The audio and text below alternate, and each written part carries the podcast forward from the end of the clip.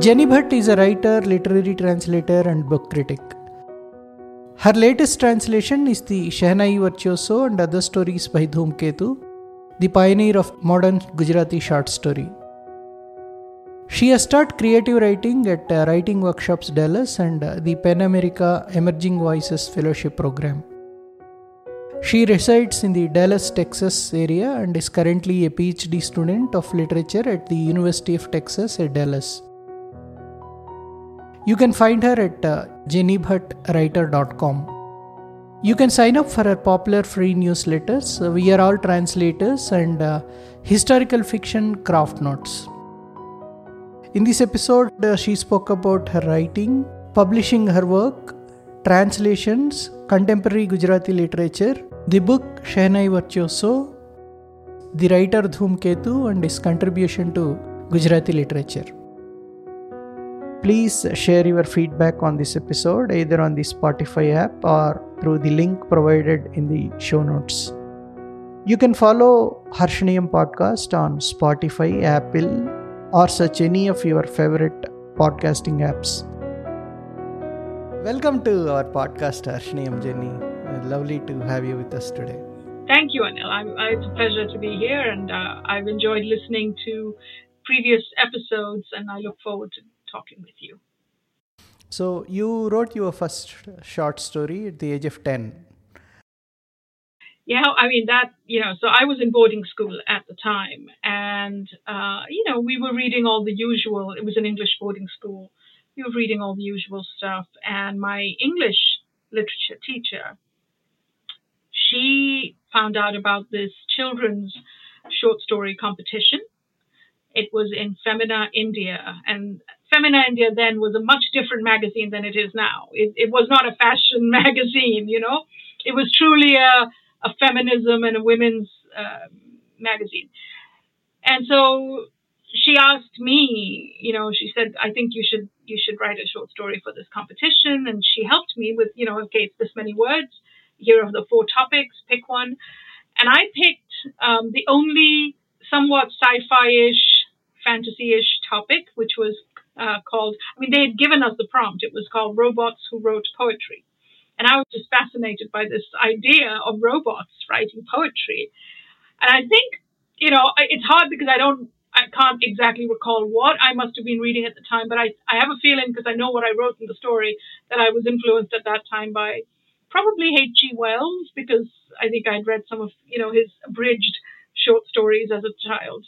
And I think I'd been fascinated by that. So anyway, so I wrote that and um, my teacher sent it off for me because obviously I had no stamps or anything like that. And um, at the end of the semester or term, I found out that I had won uh, the competition, and I had won a prize of rupee seventy five. Oh, that's great! which is, yeah, which at that time, you know, we're talking early eighties. It was a lot of money. Yes, yes, yes. So, uh, you know, to me, that was very formative because not only did I not know that I could write a short story, but then I won some money for it. That was pretty much my fate was sealed. I went around telling everybody I was going to be a writer. You know, that was it. so. Then, uh, career-wise, uh, you're an engineer. Yes, yes. Well, so what happens, as you know, I mean, you know, in Indian culture, um, you know, I went around telling everyone I was going to be a writer, and my parents said, "No, you're not." that's not going to happen. so, you know, like, you can, it's a hobby. It's a great hobby. You can have it as a hobby. But, you know, and, and as you know, if, if your grades are good, you know, you're either going to be, at, at least my generation, the choices we had, this was in the age before Google and before liberalization. So we didn't know much out there. The choices you had was doctor or engineer, right? So that was it. So that's how I got into engineering.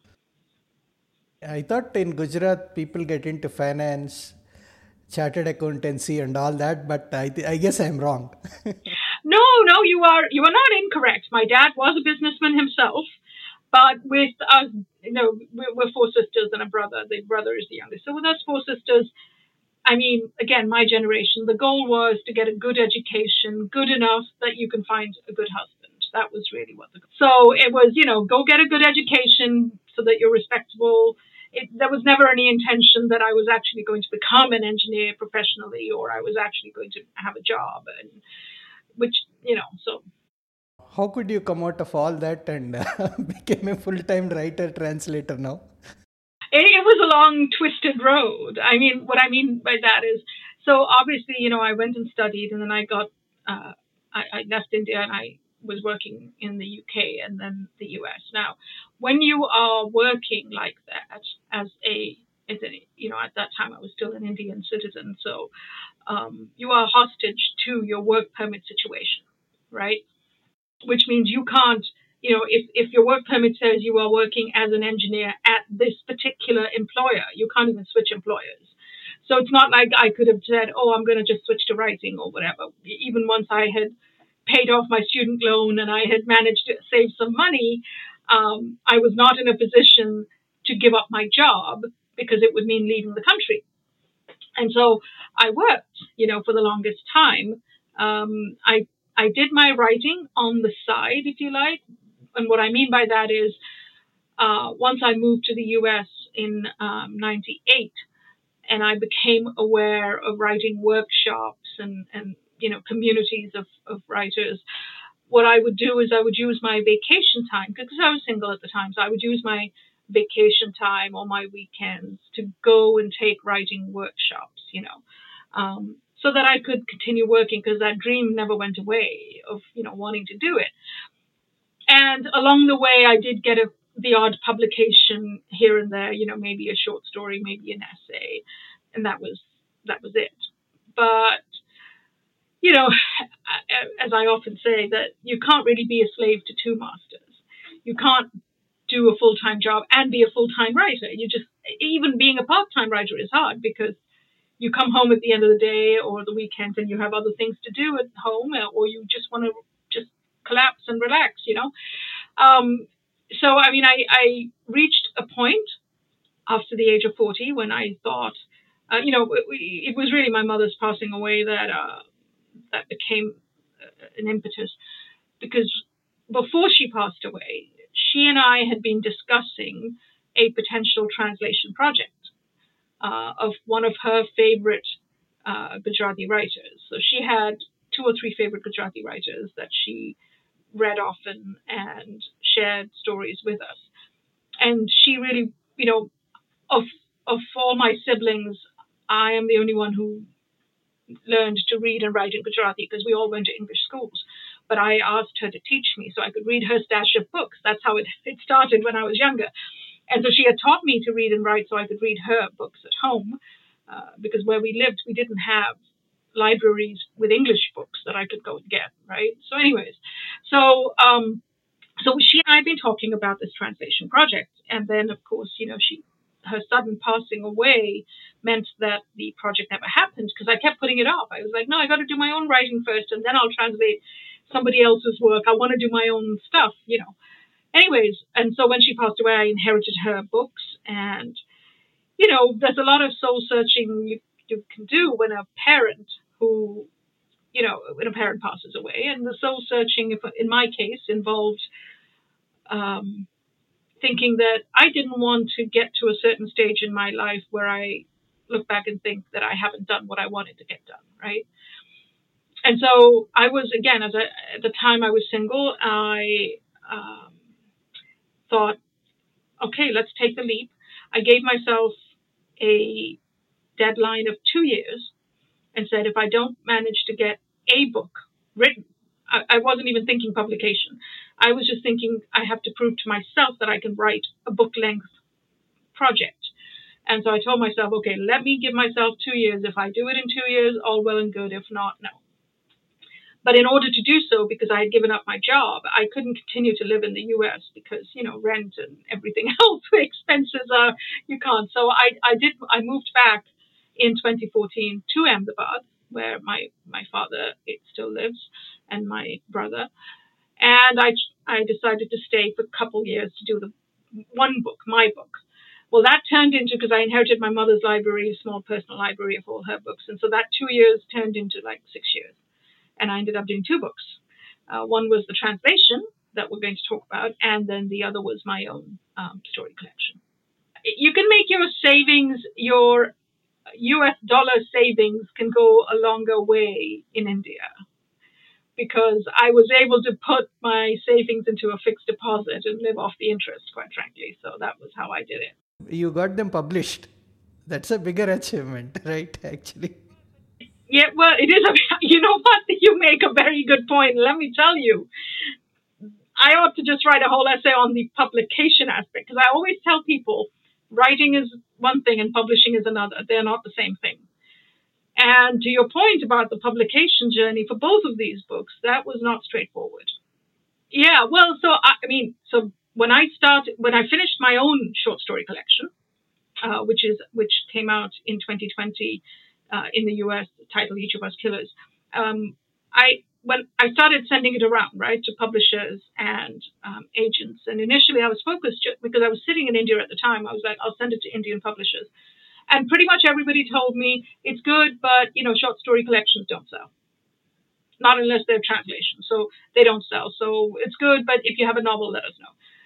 I did, however, I did have very difficult um, potential interactions, you know, that with with two or three smaller publishers, and then I had to step away from them because I was like, this is not working the way it should be working, and it's too much stress for me. So I stepped away, and so it ended up after uh, after signing two contracts, three contracts, I stepped away from the book from that, and I almost put the book away. I literally put the, my own book away, and what had happened was I had sent that that book to an Indian agent uh, Kanishka Gupta.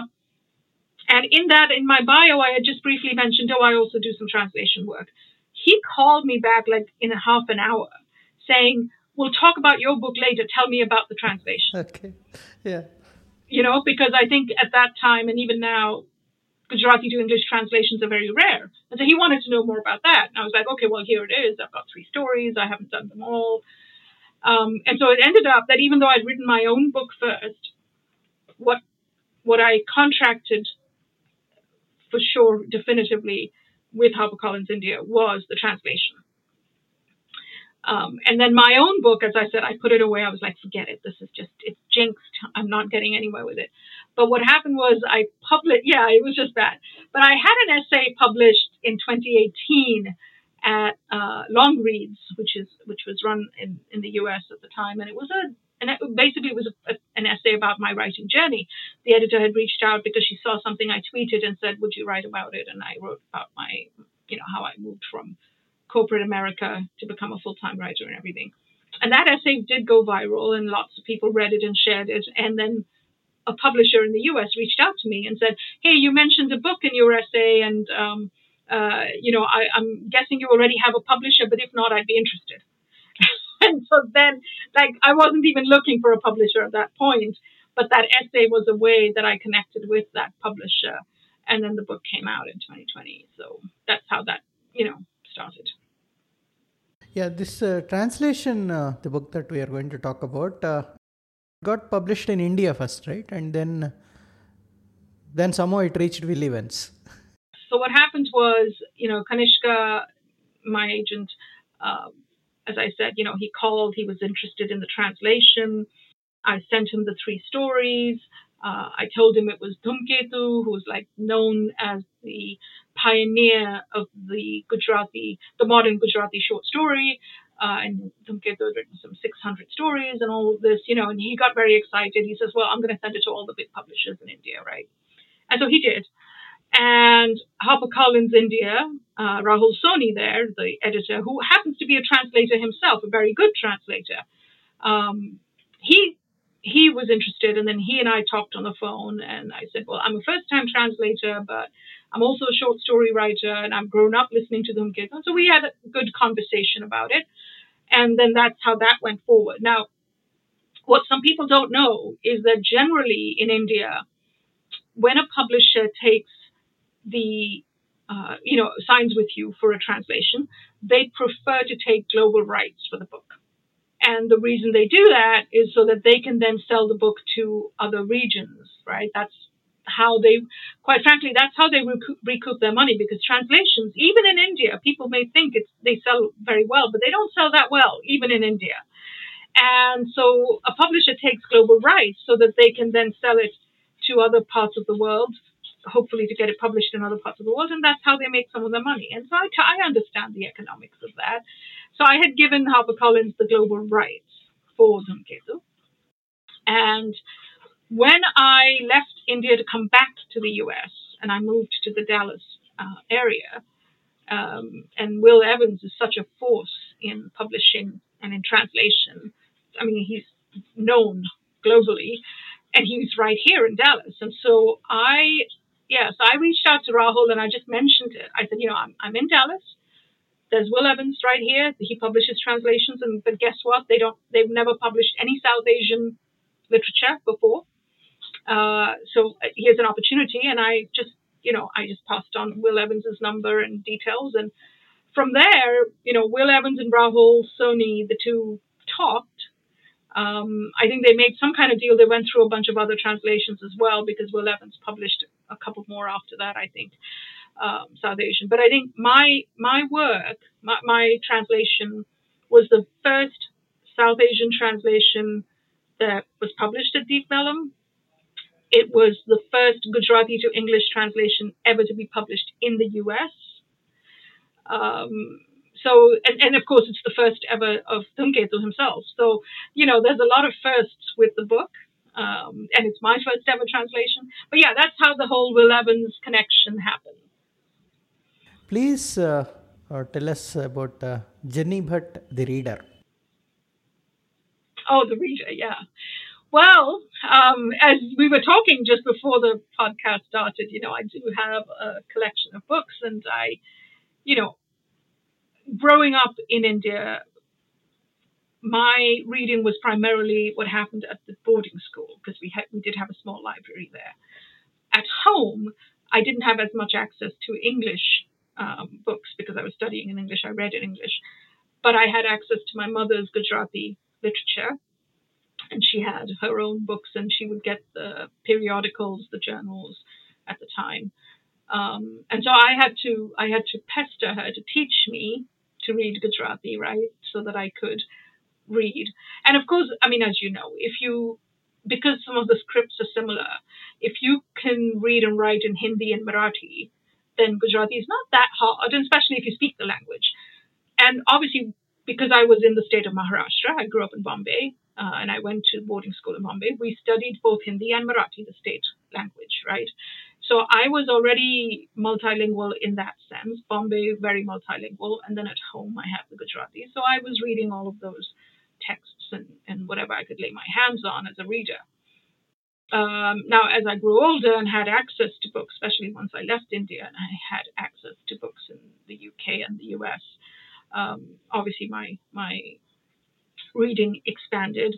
Um, but I've always been drawn to historical fiction. Um, I, I, just, as a reader, always been drawn to it. Um, always been drawn to magical realism because, as you know, a lot of the folk tales and folk stories in India, magical realism is just a for centuries, right? And it's like I remember, you know, my mother would tell us a story, and and suddenly there would be a ghost as one of the characters, and the ghost would come, do something, and go away. And I'd be like, wait, wait, wait, you got a ghost in the story. What happened there? And and she'd be like, what's so what's so funny about what's so strange about that? You know, that's just the way it is. That's part of life, you know. I mean, we always. It, she would always say that you know, I mean, she believed that ghosts even existed in the real world, right? For her, and she would believe that when someone dies, if they have unfinished business, they don't leave. They're they're here. They want to get that business finished.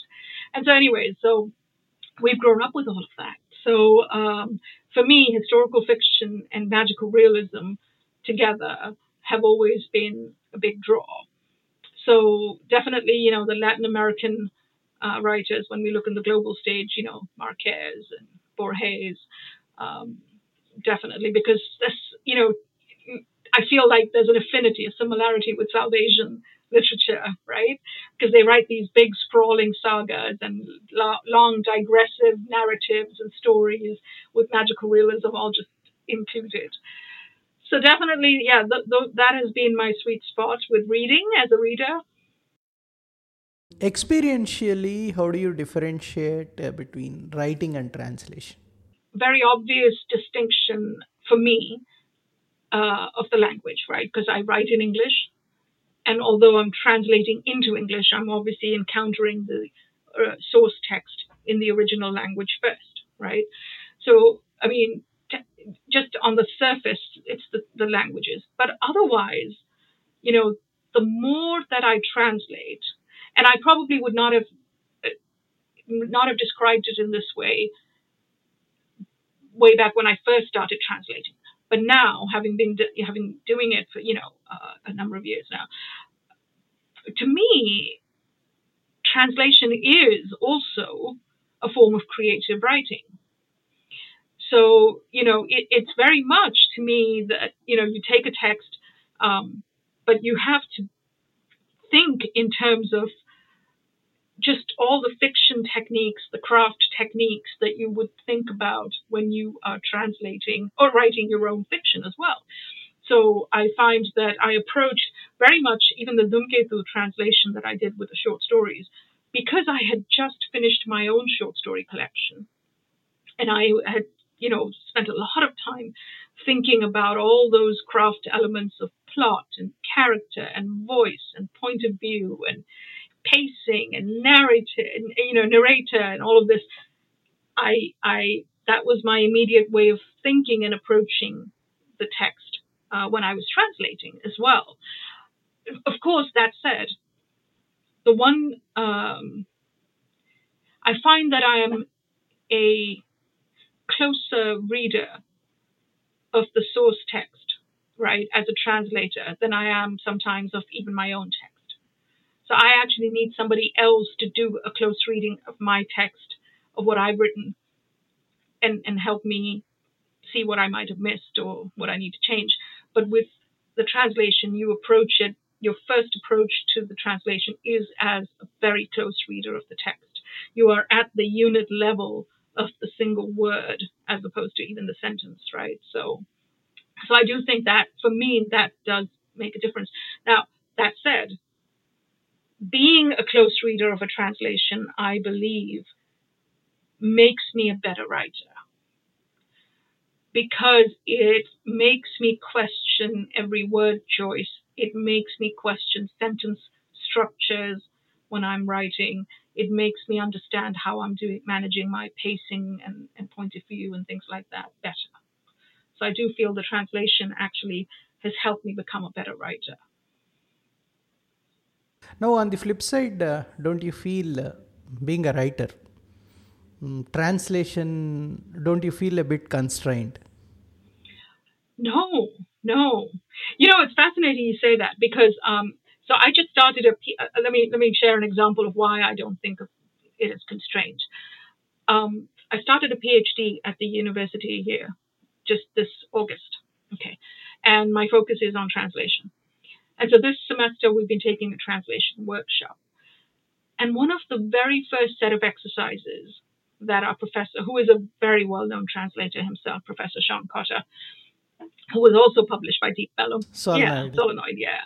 Mm-hmm. And yeah, so you know because uh, Will Evans must have mentioned that to you, right? Because that's one of his big books of, well, yeah, it's huge. And it's very, it's a very tricky book to translate. You know, it, it was um, Professor Cotter says it was his uh, pandemic project, um, right? So anyway, so but so what Professor Cotter made us do one of the first um, set of exercises was what you know the French call it the Oulipo uh, technique, where they write within a certain constraint.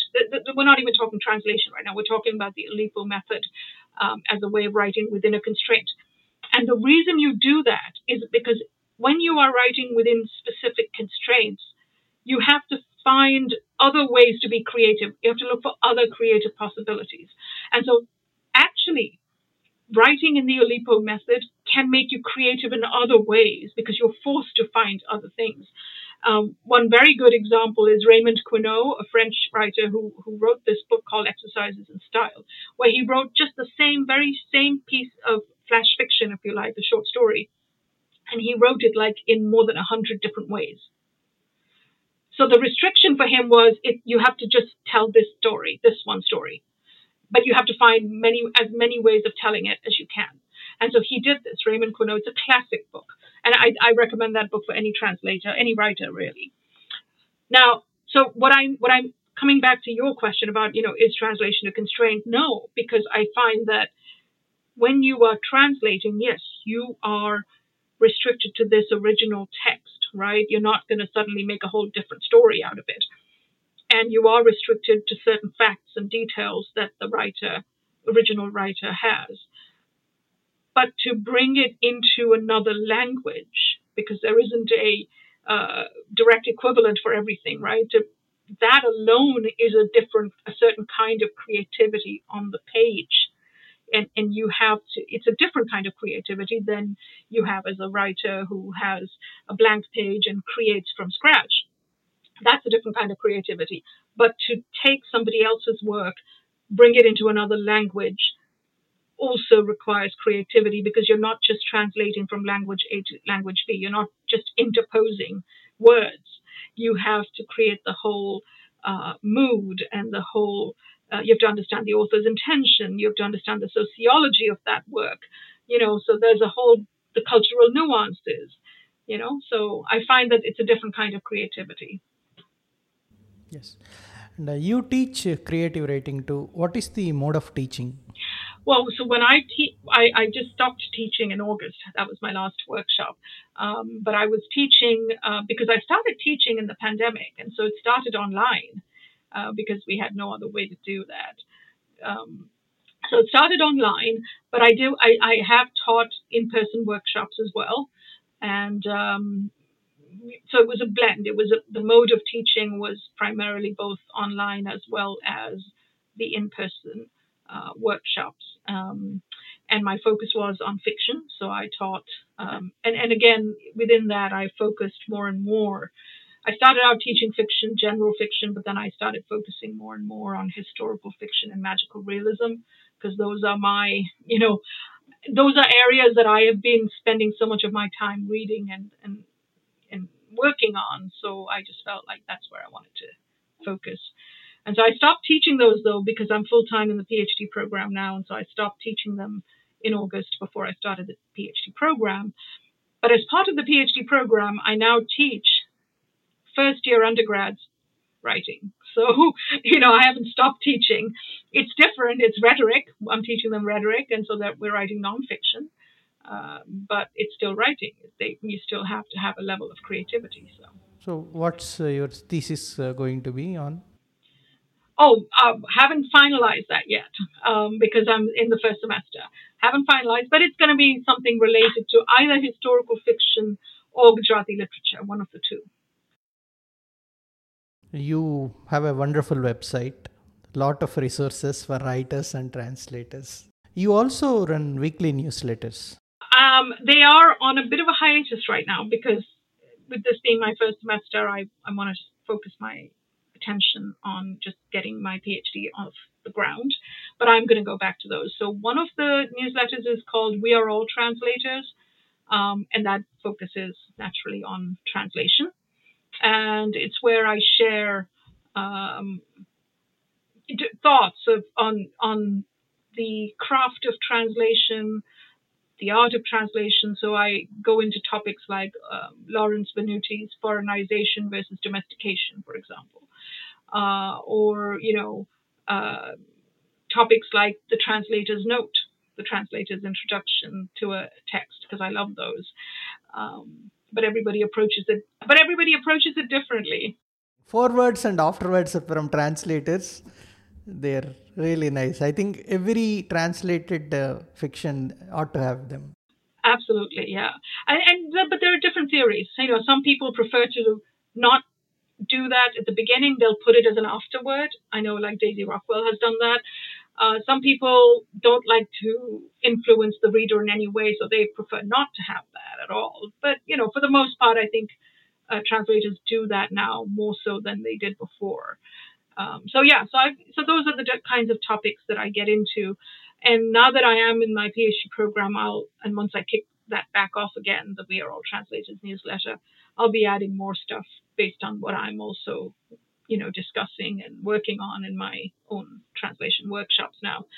Um, so that that's one thing. The other newsletter I started just at the beginning of this year, and that's historical fiction craft notes, and that's where I because I wanted I, I knew I was going to stop teaching, um, you know, the historical fiction workshops, but I wanted a way to stay connected with the topic and to continue staying connected with my students who had taken workshops with me. Um, and they'd all said, oh, you know, it would be great if you could do a newsletter so we can continue, you know. Um, and anyways, it gives me a chance to sort out things in my head about historical fiction. So, um, so that's the second newsletter, and we talk about. I mean, that it's very craft focused. The title itself says historical fiction craft notes, and so I talk a lot about the craft of historical fiction and research and the ethical responsibilities that we may or may not have when we're doing fiction, historicizing real events. Oh, sorry, fictionalizing real events, not historicizing. Um, but yeah, so that those are the two newsletters.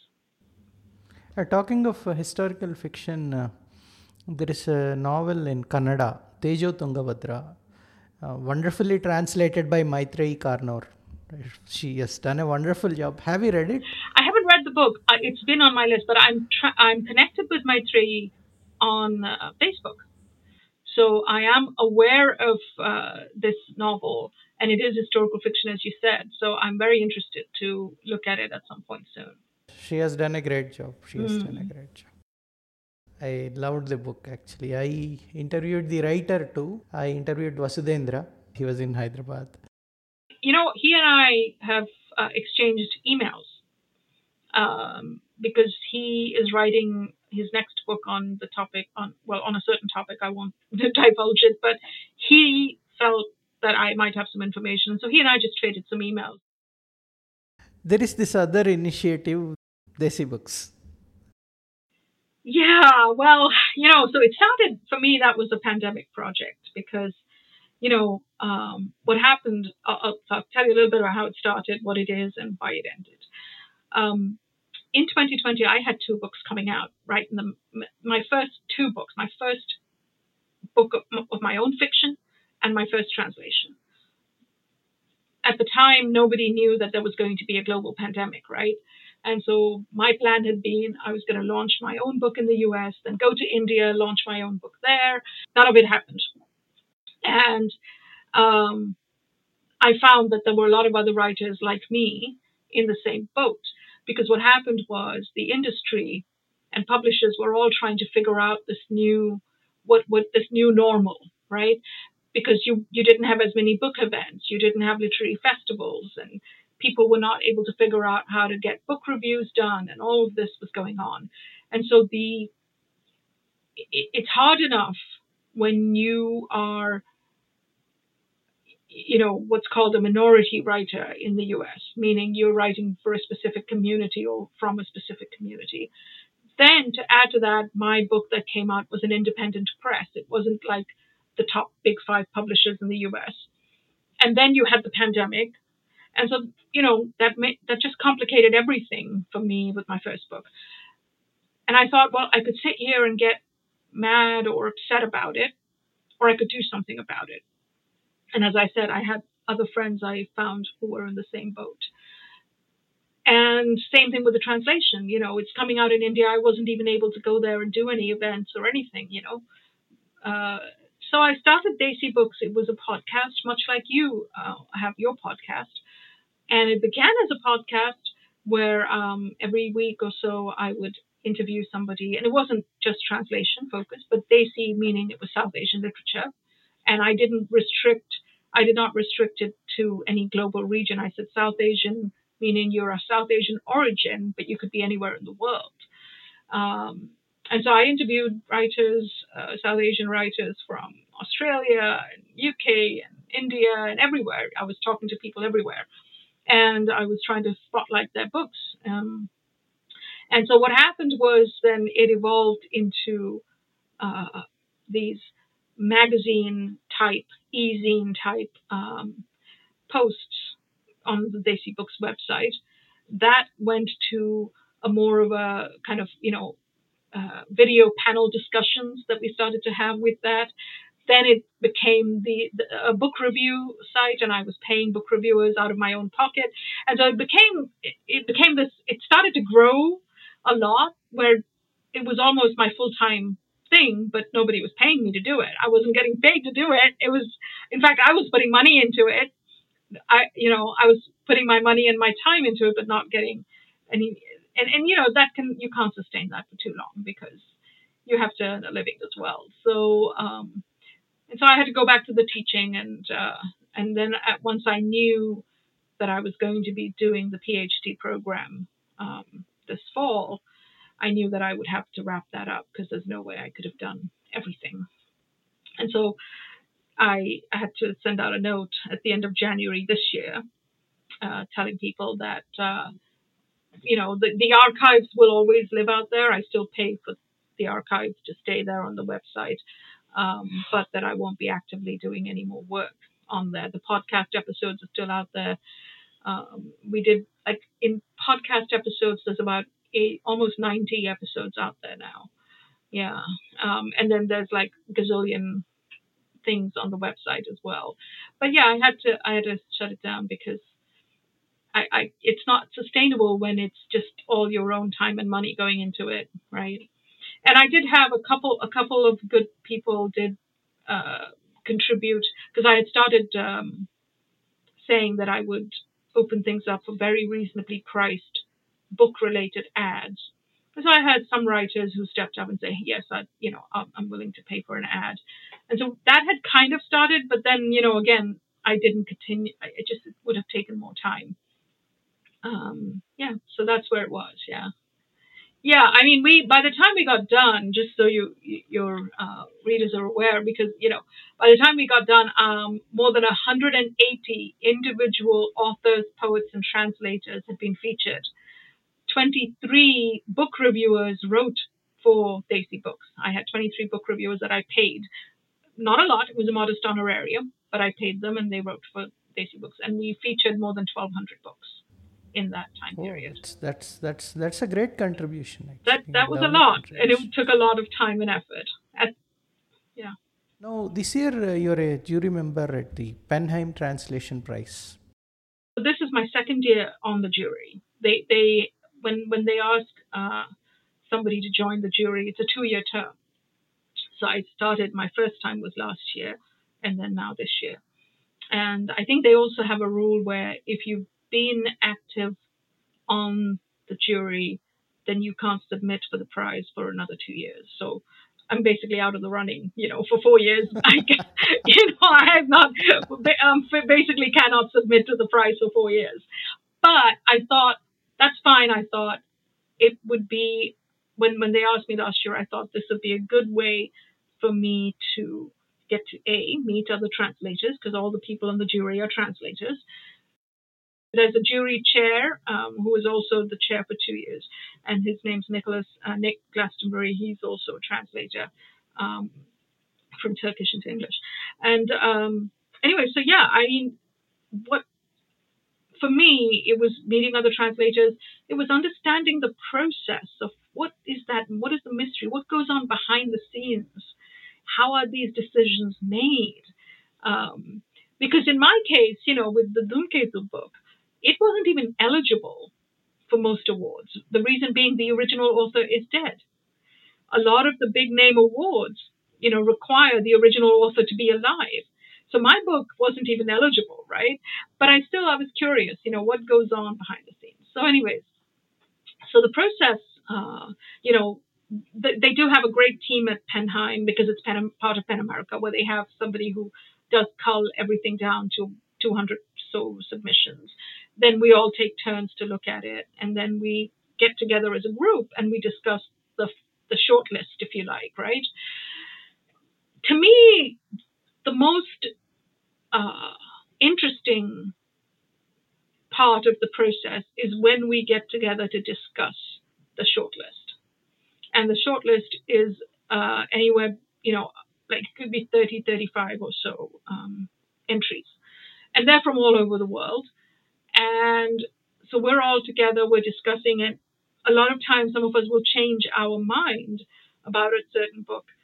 Once we've discussed it and some other translator has helped us see oh well you know did you consider this? Or you know i translate from this language as well and here's what i know about the author or the book or the translator or whatever right? And so and, and then, then even technical aspects of the translation. So things like that will come to light. And it to me that you know that deliberation process can be anywhere from two to five hours even um, and you know and this is after we've spent hours just separately on our own working through the entries, right? Um, but that interactive live dialogue debate process is very educational for me and stimulating because it's just a whole bunch of translators getting together to talk about translation, right?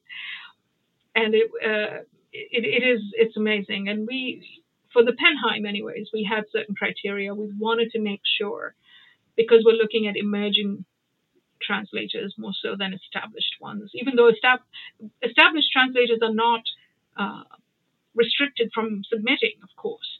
But we do look at, you know, are there people who would not, who publishers may not even look at if it wasn't for an award, right? Are there works? Are there works like that? Um, so we look at underrepresented uh, languages, underrepresented works, underrepresented regions, translators and so just that whole process of going through uh, and understanding even what do we all think underrepresented means what does that mean? Because there is a global translation pyramid. We know that European languages, translations from European languages into English is the big thing. But if you think even in underrepresented, you know, to a Western person in the publishing world, they may think of South Asian languages as underrepresented. Fair enough. But within South Asia, we have our own translation pyramid. We have certain languages that are at the top. And believe it or not, Gujarati is nowhere in the top 10, right? For example. It's not. It is a greatly spoken language, but when it comes to translation, for various factors, not just any one reason, for various reasons, it is not even in the top 10. So um, you know, the top 10 would be your, your uh, Hindi, Bangla, Urdu, Malayalam, Tamil. So, so anyway, so yeah, so that, that's the, that's been the process for PEN/Heim. Now, uh, the other award that this year I will be judging, which we, we, haven't started the process yet, which is why when you asked, I said, you know, I, I can't speak much to it just yet. Um, but that that is focused specifically on South Asia, as you know, you, you know about it, because you've had you've had the the co-founder Priyamvada on this um, podcast. No, both Priyamvada and Suchitra. Both of them, yes. Okay, okay. Um, Priyamvada was one of the winners last year of the PEN/Heim. Uh, so.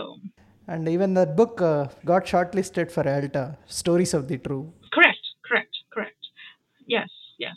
So, um, and, and so yeah, so there. Um, yeah, that's the, the new award. But yeah, I think just de- this being on the PEN/Heim jury has certainly demystified for me to a certain extent what's involved in a literary award.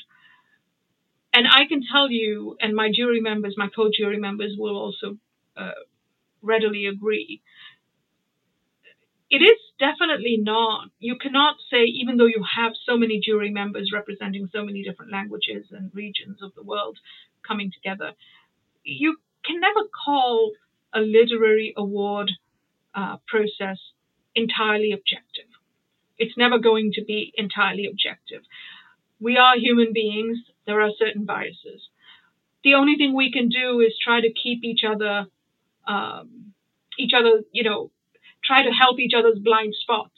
Uh, because nobody's intentionally being biased, but we can try to help each other's blind spots by saying, oh, but did you know this? Or did you consider this? So I think that helps uh, reduce some of the the individual biases, but it, it will never be an entirely objective process. And I think a lot of people don't don't know. I mean, I've always been conflicted about literary awards. I've written about this as well I'm conflicted because one, there's all kinds of eligibility rules, and those sometimes disqualify a book from even being submitted. So that's number one. And that that's everybody has eligibility rules, and certain books cannot even qualify because of those rules. Now I understand why awards have to have that, otherwise it's you know you have no rules. How does it work? But but but uh, but the average lay reader doesn't understand that. So that's number one. For example, the Booker International okay, you know, it was great that the very first South Asian book with Geetanjali Shree's novel won. But you have to understand that the Booker has criteria. They have to have the book has to have been published in the UK with by a UK publisher. The book, uh, the UK publisher has to have a certain budget they are willing to commit to setting aside for promotion if the book gets shortlisted. Oh yeah, there's a budget. There's a very specific amount. Oh, that it's I not didn't. Yeah. yeah, it's not a small amount. Yeah. It's not a small amount. Yeah, yeah, yeah. Um, Yeah. The original author needs to be alive. So there's all these criteria. So there's all these criteria, right? And so I think the lay reader may not know that this, and so for them they think, oh well, this book got um, selected for this big prestigious award, and you know that's great. Well, yes, it's great that that happened. There are all kinds of reasons why that happened. And that doesn't mean that there are not other good books out there that didn't win any awards. And as readers, if we are truly serious about literature and about our literary culture, it is up to us to look beyond the awards, to look at the literary landscape as a whole and try and find those other underappreciated, underrepresented gems that are out there. So, anyways, so I'll get off my soapbox now. yeah. no, no, that's okay. Digressions are always beautiful. As long as I am not doing it. right.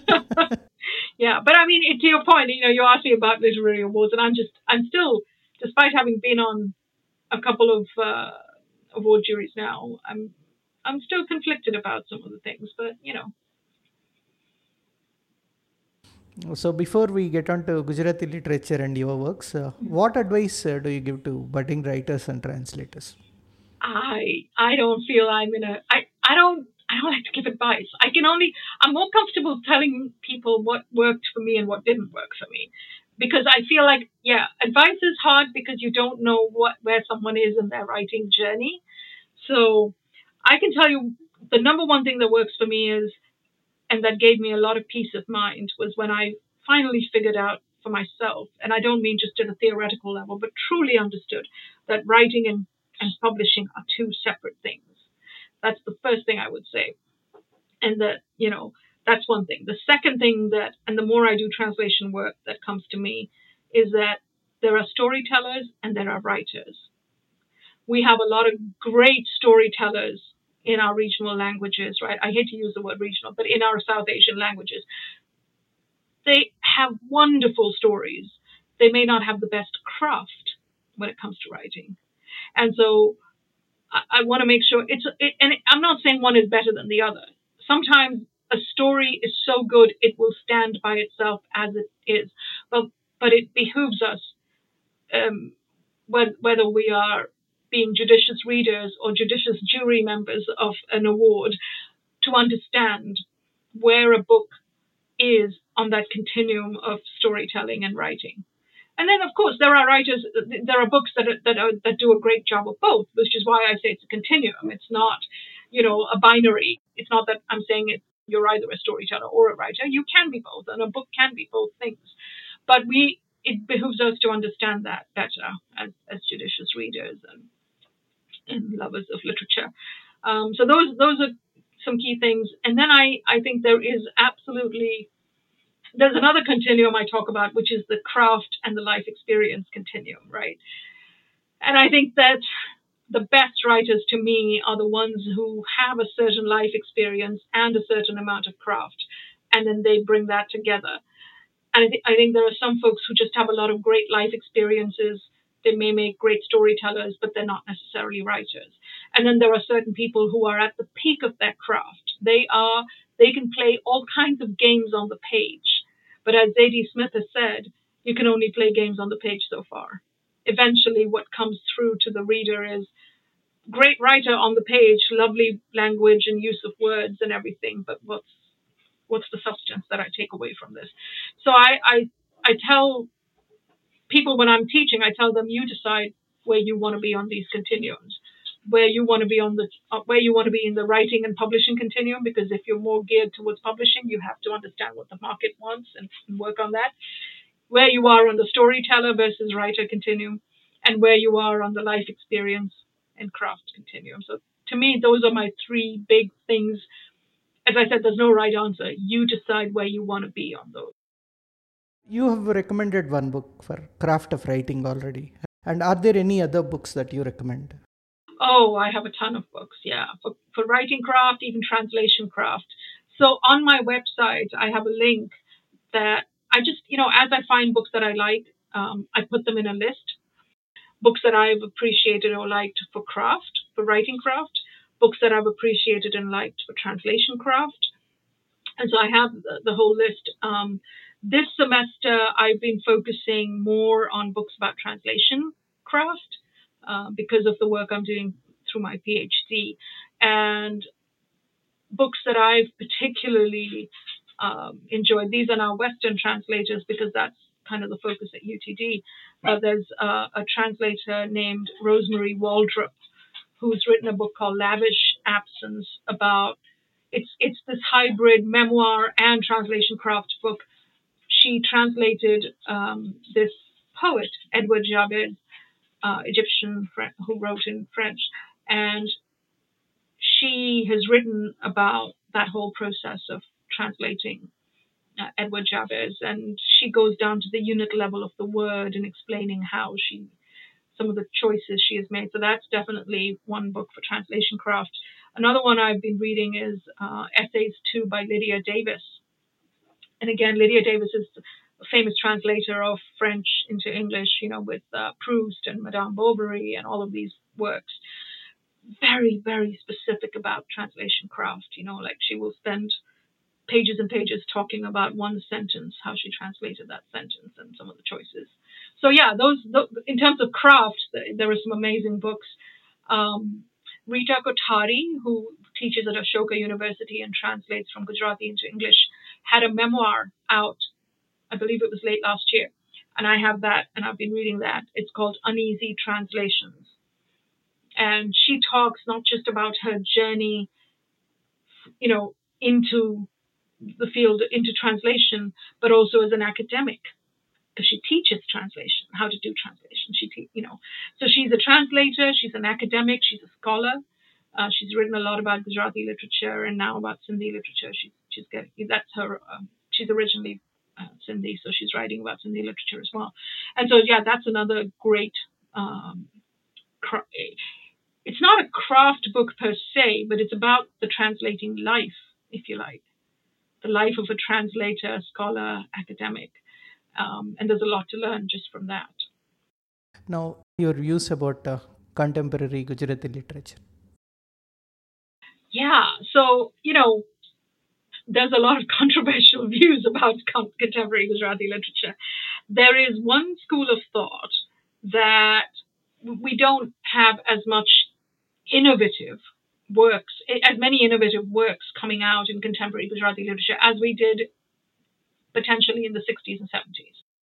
You know, arguably the most, the last innovative uh, writer we had was uh, Suresh Joshi in the 60s and 70s. And then after that, it's not that they've stopped writing, we still have Gujarati literature, but it's not uh, read as widely or, or tra- certainly not translated into other languages. You don't, you see a lot of, with Gujarati books, what you see is a lot of works being translated from other languages into Gujarati, right? But we don't see from Gujarati into other languages. I could, I could count on the fingers of my two hands the number of Gujarati translators doing professional translation into English today. There's not that many. There's not that many.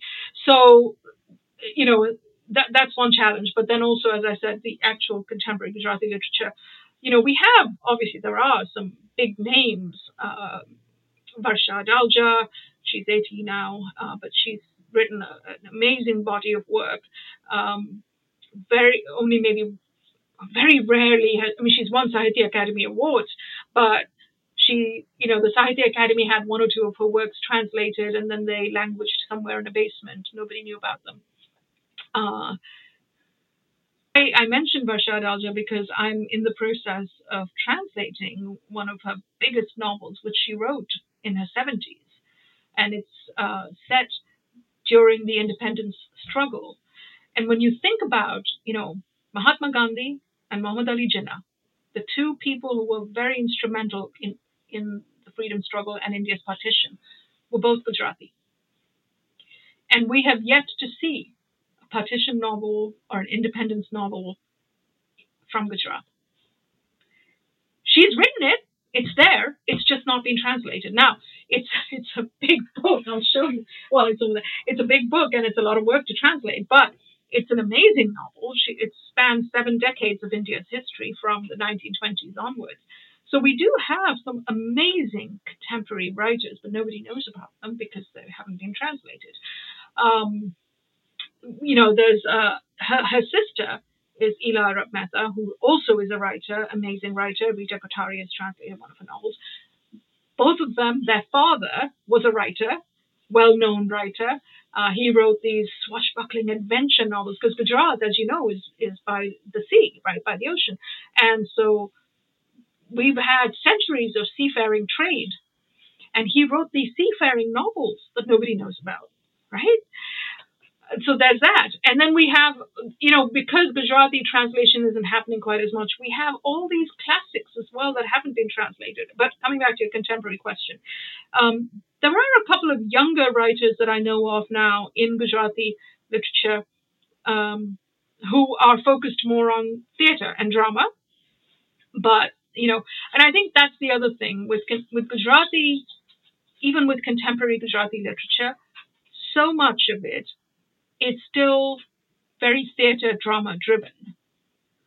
So it's not novel form, but it's very robust and thriving on the stage. If you if you go to Ahmedabad, you mentioned you travel to Ahmedabad. Next time you go, just look up in the local paper, and you'll see that there are plays being staged across the city almost every week. Yeah, I mean it's a very thriving, vibrant uh, thing that happens. You know, um, there's, you know, even in contemporary Gujarati literature, there's also the Gujarati ghazal. People don't know. People think of ghazal as an Urdu uh, tradition.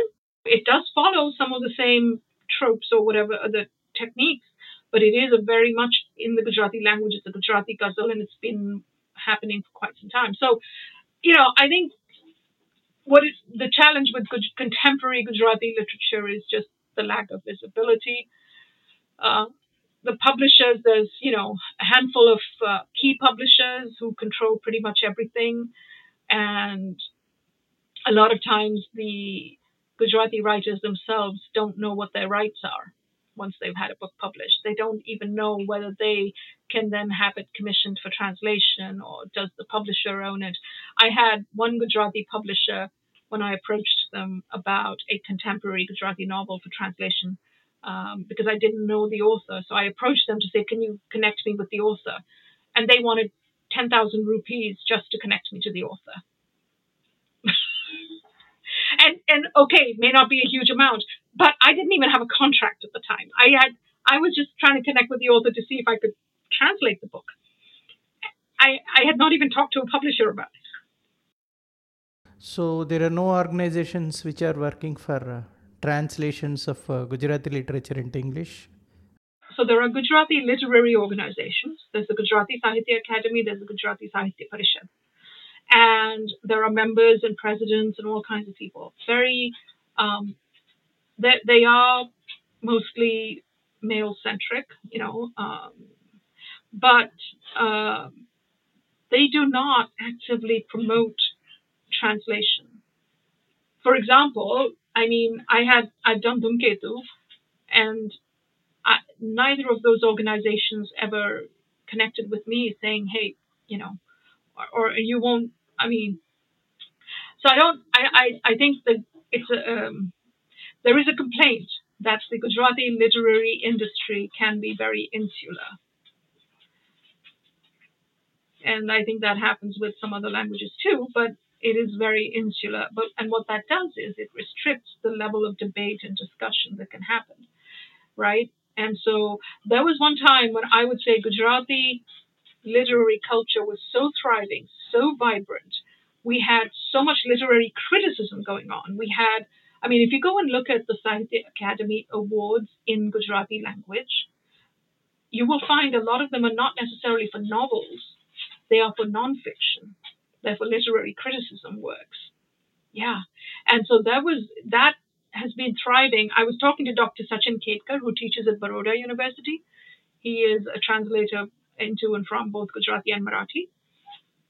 He was telling me one of his students, his doctoral students, it was or is doing a research project where they are uncovering all these journals, literary periodicals, journals in Gujarati that are no longer publishing, obviously, they've all died out, but there are archives that reveal this thriving, vibrant discourse, literary criticism discourse that used to happen. Yeah. And it's all just, nobody knows about it. It's all just sitting there in archives at universities. So, I mean, it is a tragedy. Yeah. Anyways, yeah. Let us talk about your books, uh, both. Uh, uh, to begin with, uh, your story collection, Each of Us Killers. Um, to answer your question about my debut collection, um, I had just moved back to India when I started writing it. And 2014 was a very interesting time, uh, both for India and for Gujarat, because Narendra Modi had just become the prime minister in Delhi, and we had a new chief minister in Ahmedabad. So there was politically there was a lot going on, and then for me, I had come gone back after a few decades to like I'd visited, but I'd gone back to live there after a few decades. So there was all kinds of things for me. And then, um, as I mentioned before, I had given myself that period of two years that I wanted to write this book. And so that was one aspect the fact of going back to India and encountering India in a different way after so many years and decades. The second aspect about the book was that almost, well, all the stories focus on work all the fictional characters, the stories are about their job, their workplace, whether it's a housemaid or um, a, a food stall owner, a street vendor. All of the stories, because for me, after having given up my corporate career after decades, I was grappling with this whole what is my identity now? Because my identity had been so wrapped up in my work. And so I was, you know, so you know, with your first book, everything it is your own preoccupations. You're not even sure if that book is going to be published and will it have any readers. So I was very focused. So the whole book is centered on through the eyes of different stories and uh, different fictional characters on what work means to us. What are the challenges we might encounter in the workplace? Uh, even the magical realism and historical fiction work stories in there are also related to work. So for me, that was that that was that book. That was the book that I had to write at the time. And you know, they say that you can have all kinds of amazing ideas for books in your head, but the book you write is the book you have to write. You have to get that written. For me, that was the first book that I had to get written. Now I'm I've moved on from short stories. I'm working on a novel, but that's what I had to write. So that was my first we will move on to your translation that is Dhumketu's uh, the Shehnai Virtuoso. The Indian edition is titled differently from American edition. Why the difference? So when we chose the Indian title, obviously at the time we had we didn't know whether we would get it published outside of India. And I remember the book was we had planned the publication date to be around Navratri, which is the big dance uh, festival, right? That it for, for Gujarat. Right, right. And so, of all the story titles, my editor Rahul Soni liked Ratno Dholi the best because we thought it, it's about the dhol, it's about this dholi player, dhol player, and we thought it would give us a very interesting cover. You know, it was a love story, and so we thought, let's go with that. So that was the title of the Indian edition. When we decided, when we finally figured out, okay, yes, it's going to be published in the US, I was the one who said to Will Evans, my publisher here, I don't know about Ratno Dholi for the for the American uh, audience. Even in India, because even in India, some people were pronouncing Ratno the wrong way. You know, they didn't know. They thought it was Ratno Dholi, meaning the nighttime dholi dhol play, Ratno Dholi. Right. I said, no, no, the, the, the player's name is Ratan, and, you know, Ratan becomes Ratno. So, so when we were doing it here, I thought, well, let's stay with the theme of music because Dhumketu, he had a lot of stories related to music and song and dance. And so I looked for another title that had something related to music. And so the Shehnai Virtuoso um, is the one that we thought would be good because, again, it gives us something interesting to put on the cover. And Virtuoso, people know what that means. Um, and Shehnai is that Indian, very Indian instrument, of course, right? So, so Dhumketu, um, he's actually, if you talk to people who are readers in Gujarati literature, they will tell you, oh, they know of him as this historical fiction writer. And he did. He wrote 26 historical fiction novels. Yeah, 26. He covered both the Gupta Yug and the Chalukya Yug. The Gupta Yug is, you know, your your uh, the Ashoka, Maurya, all those um, the pre, the ancient uh, kings, and then the Chalukya Yug is particular Solanki uh, kings specific to Gujarat, right before the Muslims came and took over, right before all the Muslims took over.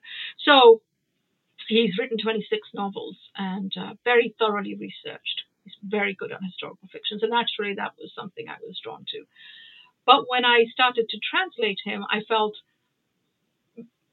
again, I mentioned, you know, my mother and I had been think, talking about translating his short stories because she loved his short stories. She didn't. She was not a historical fiction person as much. She loved the short stories. So she. Uh, uh, so so I thought, okay, to honor her in her memory, and also when I started translating Dhumketu, there was no idea in my head that I was going honestly, I had no idea I was doing it, I was going to get it published. I started translating individual stories and I would share them on WhatsApp with my family. And these would be stories we would remember from what she had told us. I would say, Oh, I just translated this because my nieces and nephews obviously can't read Gujarati, and nor can my sisters. And so I would just share, Oh, I translated a bit more today here. And so that's how it started, you know, the short stories then when the agent said, I'm interested in the short stories, can you send me something? That's when I seriously started looking. And then that's when I realized he has written, at least the ones that we know of, published more than 600 short stories across 20 uh, something volumes. There's a whole Dhumketu Granthavali of his short stories. And that's when I realized my mom had never told me this. She never said, "Oh, he's the pioneer of the modern Gujarati short story," because she she was not like a literary person. She would not have known to say that. She just all she said was, "He's the best short story writer in Gujarati literature." And you take that with a pinch of salt because it's your mother, and you think, "Oh, it's just exaggeration." But then you realize, "Oh my God, no! He did amazing, innovative things with the short story form in Gujarati literature at the time." He was himself, he, he read in English, he translated from Bengali, from Bangla and from English into Gujarati.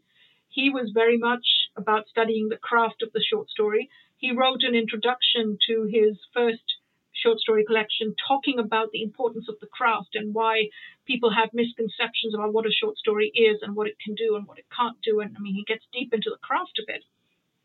So I'm reading him this all of this after I've done my own short story collection, and I'm thinking, I have to translate his short stories.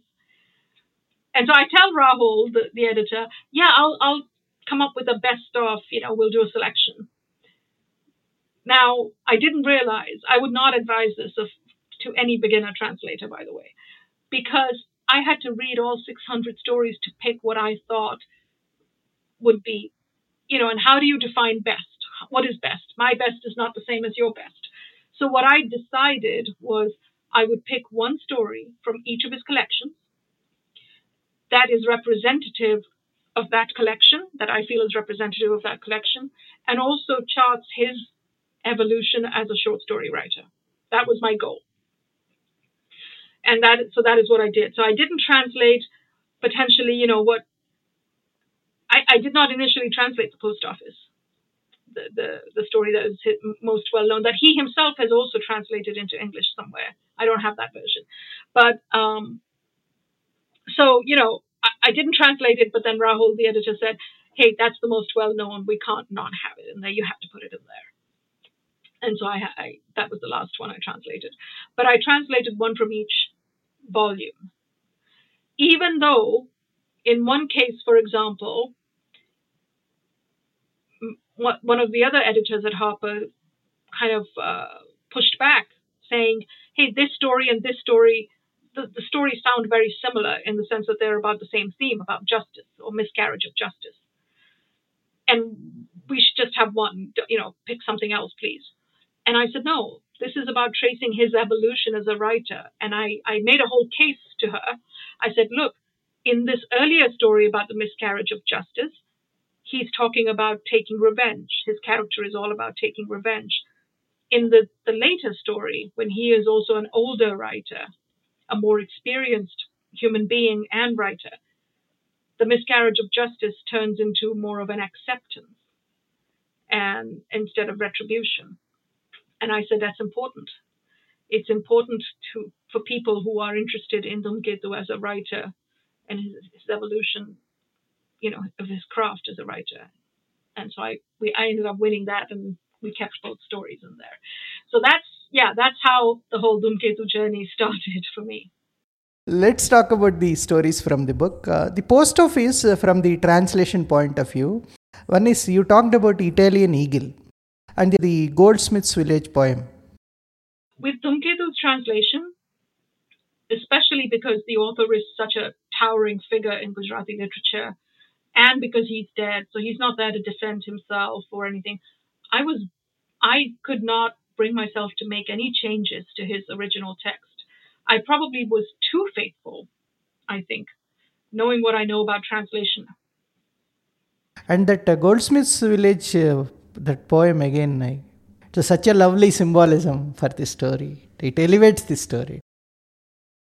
The Amrapali, the way it's written, the character especially, it's a great character. Now uh, we have what is called the Devadasi system, right? Have you heard of it? Where they don't get married.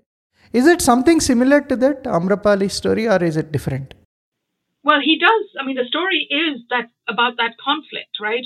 That she's being told that she must not marry and she must be um, available to the nobility of the, the and she's uh, pushing back. She wants her independence and her freedom. She even has to give up her son. The story is about her having to, you know. So, I mean, that is what it's about. Now, I will mention, I mean, the reason I end up always calling the story Amrapali even though Dhumketu's title for the story is Atmana Asu, which means tears of the soul, is that he actually wrote a novel also about her. The novel is called Amrapali. It, it's part of the Gupta Yug historical fiction series that he did because she was from that era. So he, this is probably the only character, I believe, that he has written both a short story and a whole novel about. Yeah, the lovely symbolisms everywhere, lovely images throughout the stories that I read. It's really beautifully written. Was very much about the craft, very much, yeah. And and um, he did a lot of research. His history. Okay, I'll give you one example. K.M. Munshi is the other big name in Gujarati fiction. Rita Kothari and Abhijit Kothari translated his Patan trilogy, which is also set in ancient Gujarat, uh, medieval ancient Gujarat, and um, it covers the reign of, I believe, three kings. One of the books in that trilogy covers the reign of one of the most famous uh, kings, Siddharaj. Okay, Siddharaj. Dhumketu also has a novel about Siddharaj. When you compare, when you compare Munshi and Dhumketu, Munshi went for more dramatization, sensationalization. He's got a lot of, you know, romance and sex, and because he was trying to appeal to the reader at the time, right? Dhumketu has some of those elements, but he was trying to be more about the history. He was historicizing real events. Oh, sorry, fictional. I keep saying that. He was fictionalizing events, but he had this sense of wanting to stay as true to the facts. Whereas Munshi altered the facts just a lot. he changed a lot of things. So my point being that even with his historical fiction, Dhumketu was very careful of what he was portraying, how he was portraying it. Now, what are the projects that you are currently working on, translation or writing? So, translation, uh, I'm working on Varsha Adalja's uh, Crossroad. Um, an excerpt of that was published at Words Without Borders. Um, so that Crossroad is it's a huge, it's a 600 plus page novel um, but it's an amazing novel. It is an amazing novel. It deserves to win lots of awards, personally speaking. Not because I'm translating it, but I think just in general. And it did. It did in in the Gujarati world. It did win awards. Um, so that's one project. Another project that I've been doing for years is another sort of writer who's a favorite of my mother's, Jhaverchand Meghani. Meghani uh, was one of these amazing writers. He gave up his job and everything to travel around the rural parts of Gujarat to gather all the folk tales, the oral folk tales, because they were getting lost. As industrialization and colonization, we were losing our oral traditions. And he felt terrible about that. So he traveled for years. He would he went around and collected all these different folk songs and folk tales and published them in books. I mean, he did a great service to Gujarati literature. And the only translations, selected translations into English of his work were done by his son, and they're out of print now. And his son was also a great, you know, he did a lot of work, service to Gujarati literature. Um, one of his sons, he has three sons. But um, those folk tales, I grew up hearing those from my mother. We grew up, you know, my mother would tell us some of these folk tales. And so um, I, um, I, I started translating him. I find it harder to translate him than to translate Varsha Adalja because his folk tales are written in a in dialects, in different Gujarati dialects. Some of those words you can't even find in dictionaries. I have to go ask people. And so it's taken me longer. In fact, the very first Meghani story that I translated, I go back to it now and I cringe because I know I got something, a couple things wrong. But his language is also very beautiful because he's taking this from the oral tradition. So when you read the Gujarati, you can hear there's a rhythm, there's a cadence to the language. And it's very hard. I'm trying to figure out ways to bring it across into English. And he even has a lot of his stories will have like snippets of the folk songs in there. And so I'm translating those. And again, the words, I like some of the words, there's no dictionary. I have to go hunting old dictionaries, very old dictionaries to find the words. So anyway, so those are my two projects, keeps me busy. And then my own historical novel that I've been writing for a while. you know, that, I mean, I write it whenever I find time, but I've been researching it for like a decade now. So we'll see. The Crossroad uh, translation, yeah, that one, it, it should be out early part of next year. I hope to have it all finished. Um, but you know, as I said, it is um, it's got a huge set of characters. They've all got different voices. It spans seven decades, so you know times are changing. These people are growing older, and I want to make sure that I have that consistency of voice. That's the one thing that I'm making. Sh- I'm trying to make sure, and uh, you know, but it's a, it, yeah. So hopefully early part of next year. Finally, please uh, read a paragraph both in Gujarati and in English. Atmana Asu, that was the original title that he had. વૈશાલીના સંથાગારમાં આજે ભારે ગડબડ મચી રહી હતી કેટલાક વૃદ્ધ રાજપુરુષો સંથાગારના સ્વચ્છ આરસના પગથિયા પર બેસી ગયા હતા કેટલાક ખુલ્લા મેદાનમાં પોતપોતાના રથની દોરી હાથમાં રાખી સંથાગારમાં થતો કોલાહલ સાંભળી રહ્યા હતા જબ્બર ભાલા હાથમાં ધરીને કેટલાક જુવાનો ફાવે તેમ ટહેલતા હતા સભામાં ગેરવ્યવસ્થા હતી કોઈ કોઈનું સાંભળે તેમ હતું નહીં જેને જેમ ફાવે તેમ બોલતા હતા That's just the first paragraph. But I'm going to read the English and then I'm going to highlight a couple of words. There was considerable chaos in Vaishali's town hall today. Many elderly statesmen had sat themselves on the clean marble steps of the town hall. Many were in the open field, holding their chariot reins, listening to the uproar inside. Holding massive spears in their hands, many young men were strolling about as they liked. There was disorder in the assembly. It was as if no one was listening to anyone. Everyone talked however they liked. Now, here in this paragraph, in the first sentence itself, the uh, had a footnote for the word Santagar. Santagar is a very odd word. Even in Gujarati, people might not know what it is. So he put a footnote saying, Vaishali ma prajakiya tantra hatu, એટલે આ સંથાગાર court નું કામ પણ કરતું સંથાગાર એટલે નગર મંદિર town hall જેવું now because the author himself has given me the word town hall i use that english word but i translated the rest of his footnote as vaishali had a republican democracy so this town hall also functioned as a court I did not mention Nagar Mandir, you know, because, okay, that's clear. But, you know, this is an example of where he, one of the footnotes that he had that, that we kept. Now, here were some of my challenges with this particular paragraph, just the first paragraph.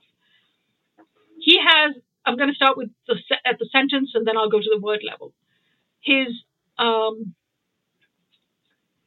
his third sentence is not the longest sentence that he writes normally, but it is pretty long for a first paragraph. કેટલાક ખુલ્લા મેદાનમાં પોતપોતાના રથની દોરી હાથમાં રાખી સંથાગારમાં થતા થતો કોલાહલ સાંભળી રહ્યા હતા જબ્બર ભાલા હાથમાં ધરીને કેટલાક જુવાનો ફાવે તેમ ટહેલતા હતા Now, I, I broke that up in my translation into two sentences. There's just no way that I could have kept that as one. It would have been too long in English. So I, I went with many were in the open field, holding their chariot reins, listening to the uproar inside. Stop. Holding massive spears in their hands, many young men were strolling about as they liked. Now, what you lose with doing that, he intentionally had the repetition of the word many because in a single sentence it gave gave a different kind of rhythm. The, that repetition. When you break up the sentence in the English, you lose the rhythm. In fact, it sounds like unnecessary repetition. Like, okay, she just used the word many in that sentence, and now she's saying many again. What's going on? So, in in fact, what's rhythmic in Gujarati ends up being sounding like repetition in the English. Okay, so that's just one example. Now, that happened to me many times in the course of this translation of his stories. In some cases, I I just felt that it, the Gujarati rhythm was too beautiful for me to sacrifice, and I thought, let me just try. I was a young, emerging new translator. What did I know? Let me. I thought, let me just try and keep his sentence structure and see if I can keep the rhythm. Some of them worked, some of them didn't. My editor at HarperCollins had me change some. One reviewer chose to pick one sentence out of context and and out of context. They totally, you even when you read the review now, you see that they took it out of context and they said, "Oh, this sentence is badly translated," without seeing potentially what might have gone on there. Translation translators don't just sit there saying, oh, "I'm just going to just translate this and be done." We we agonize over every sentence. There must have been a reason why I did what I did. If it didn't work, it didn't work. But you need to, as a critic, understand what might have been the reasons why this was translated this way you know. So, anyways, that I'm giving that example as as to try to say, okay, look, there was this rhythm in the Gujarati. Sometimes you can bring it over, sometimes you can't. Here's another example. He was very particular, as you saw, about the use of words. He, in his Gujarati, he uses the word santagar. He then explains, he gives you like three variations of the word. He says it's like a court, it's a nagar mandir, it's a town hall. But the choice, he made a choice to use an obscure word like santagar, right? Very similarly, um, so so knowing that about him, knowing that he was very particular about you know using if he's writing historical fiction set in ancient times, he will try to use the Prakrit or the Sanskrit word as opposed to the Persianate or the Arabic that came after the Muslim uh, rulers came to Gujarat. Okay, that said, even like words like um, so knowing that about him, I'm just saying, knowing that about him, I was also trying to be particular about when I would bring certain words into his fiction, uh, in, into English. I was paying attention to the etymology. There is a there is a word here that I am still not happy with because I never found a good equivalent, and that is open field. He used Khula Maidan. Now, Maidan, if you first of all, that actually was a, a deviation for him because Khula Maidan, both those words have Persianate origin. In Amrapali's time, they would not have called that open field in front of the official assembly. They would not have called it Khula Maidan, right? They would have used something like, you know how you say Ranshetra, battlefield, Ranshetra? They would have called it some kind of Kshetra, some kind of Sthan, right? Some kind of uh, Sthan or Sthal. That, that it would be something Sthal or something Sthan or something Kshetra. And he chose, he went with Khula Maidan, that's his choice in the English, I was trying to find something that that that would work as an official gathering spot for people in front of the assembly for the common people. I thought of arena, and I thought, you know, because that's how what you have, like in the old Roman colosseums and the gladiator rings, you have the arena. And I thought, but that doesn't sound, you know, formal enough. I ended up like I gave up. I went with open field, and I hate that term because it is so not what it is. Open field is not what that thing is. This is, but so you see how it took me like it can take hours to just try to figure out. And I don't have the luxury of going and asking the author, hey, you said Khula Maidan, I think you meant this, can I go ahead and use that word? I had to either imagine or go and do all the homework which, you know, I was doing ethnography homework, I was doing sociology homework, I was being a historian, trying to find out things about the terms. So, my point being simply, I'm just taking one paragraph and showing how much work it can be to translate one paragraph like that with a writer like Dhumketu. Wonderful, wonderful. Thank you. Thank you for your time, Jenny. Thank you very much. Thank you. Well, thank you for having me. Thank you for um, this opportunity to talk about translation, which I love.